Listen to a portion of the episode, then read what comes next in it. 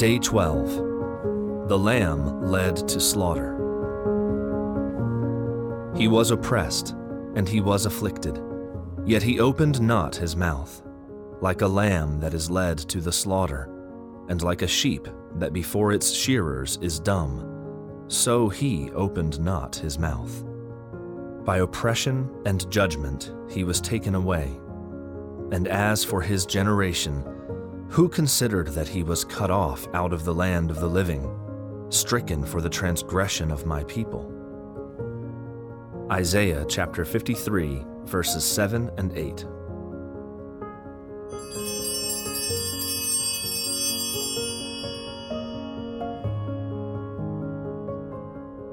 Perhaps the most riveting characteristic of the visions of Anne Catherine and Maria, on which we've based our meditations, is their vivid detail.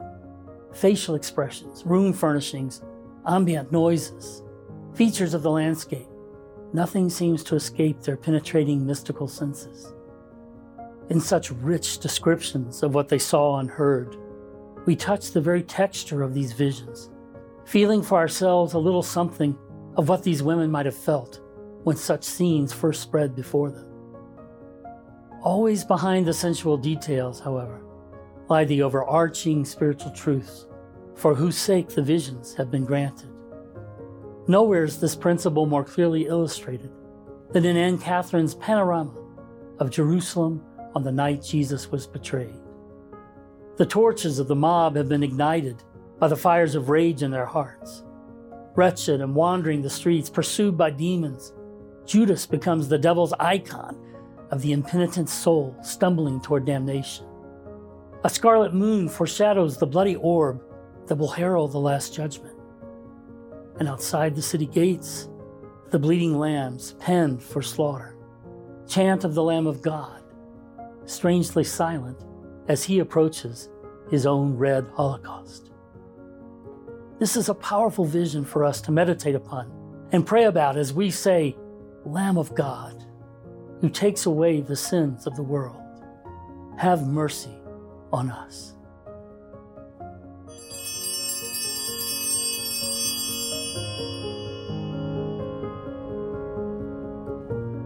I saw feelings of hatred and fury burst forth in different parts of the city, looking like fire. The flames traveled the streets, merged with other fires they met, and proceeded in the direction of Mount Zion. Every moment they blazed more fiercely, and at last they came to a stop beneath the tribunal of Caiaphas. There they remained, forming together a perfect whirlwind of fire. As the crowds gathered around, the noise and confusion continued to increase. Mingling with these discordant sounds could be heard the bellowing of the beasts that were tethered outside the walls of Jerusalem and the plaintive bleating of the lambs. There was something especially touching in the bleating of these lambs, which were to be sacrificed on the following day in the temple. For the one lamb who was about to be offered a willing sacrifice did not open his mouth, like a sheep in the hands of the butcher that does not resist, or a lamb that is silent before the shearer. This lamb was the Lamb of God, the Lamb without spot, the true paschal Lamb, Jesus Christ Himself. The sky looked dark, gloomy, and threatening. The moon was scarlet and covered with livid spots. It appeared to be in dread of reaching its fullness because its creator was then to die. Near the south gate, I beheld the traitor, Judas Iscariot, wandering about alone and a prey to the tortures of his guilty conscience. He feared even his own shadow and was followed by many devils who endeavored to turn his feelings of remorse into black despair. In fact, Thousands of evil spirits were busying themselves everywhere, tempting men first to one sin and then to another. It appeared as if the gates of hell were flung open and Satan was madly striving and exerting his whole energies to increase the heavy load of iniquities that the Lamb without spot had taken upon himself.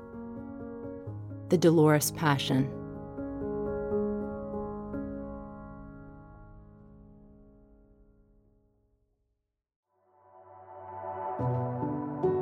This has been an episode of Lent 40 Reflections and Mystical Revelations on the Passion, a podcast brought to you by TAN.